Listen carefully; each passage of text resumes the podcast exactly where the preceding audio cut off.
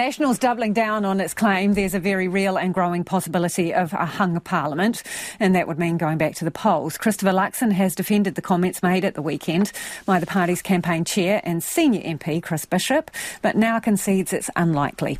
Bishop has said it could happen if they can't strike a three-way deal with parties to form a government. So what are the legal ins and outs? Well, joining us now is Otago University law professor Andrew Geddis. Kia ora, Andrew. Yeah, kia ora. Hey, let's start off with how long they've got to work it out. How long do they get to work out if they can form a government or not? As long as a piece of string. There is no formal cut-off date to forming a government. The negotiations can carry on in law for as long as it takes. There is a requirement that Parliament meet 6 weeks after the election results are announced. But you can have Parliament meet without a government having formed and carry on thereafter. So the short answer is it'll take as long as it takes for them to talk, and as long as the public will kind of stomach the ongoing uncertainty. The biggest constraint here is kind of political culture. People want a government. That's what's likely to put a time limit on it. So, explain to us what the Governor-General's role is during this time and who decides to call time on negotiations, who calls, well, no deal. Yeah, so the Governor-General's role is to sit and wait. The Governor-General has no active role. What the Governor-General looks for is public announcements from the parties that they have reached an agreement which will create a majority in Parliament. So she's just looking to see, will parties publicly state they will work together in a government that gives 61 MPs, or at least a majority, more MPs supporting the government than will oppose it. And when she hears that, she will then appoint the leader of that group of parties, the Prime Minister. If this process carries on and the negotiations just don't appear to be working, the actual way a new election is held is that the caretaker Prime Minister, the person who remains in office, Chris Hipkins, running the country on a day-to-day basis, just basically keeping the lights on, keeping the power going, he is one who actually goes to the Governor-General and says, this isn't going to work, there needs to be a new election. But that caretaker Prime Minister, Chris Hipkins, could only do it if a majority of MPs, parties with a majority, say there needs to be a new election. He can't do it off his own bat. He can only reflect the will of Parliament. So part of the Governor-General's role is to ascertain where the confidence of the House lies.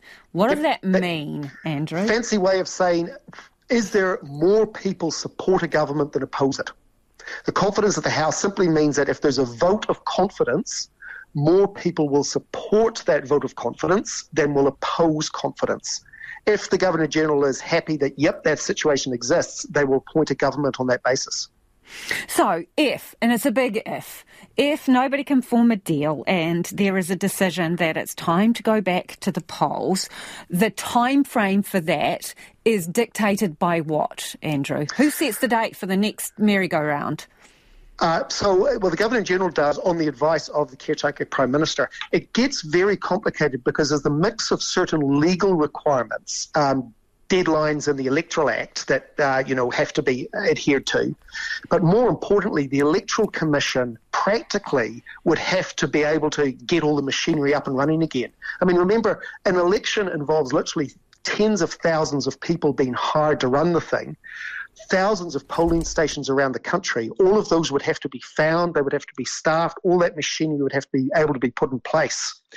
Back in 2002, which is the last time we had a kind of unscheduled election that happened very quickly, there was a 46-day gap between the election being called, the election date being announced, and the actual election.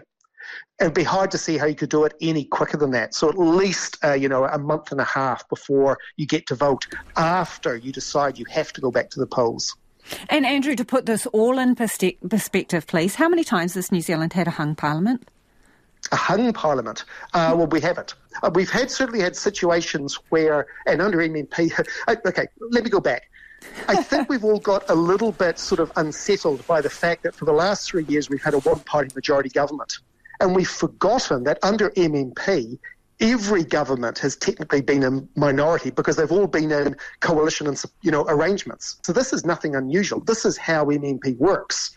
Things have just got a little bit more uncertain and fractious because the parties that look like they might have to do a deal are sort of arguing with each other. But this is MMP. This is how it works. Patchwork quilt, start sewing. Thank you, Andrew. That is Otago University Law Professor Andrew Geddis there.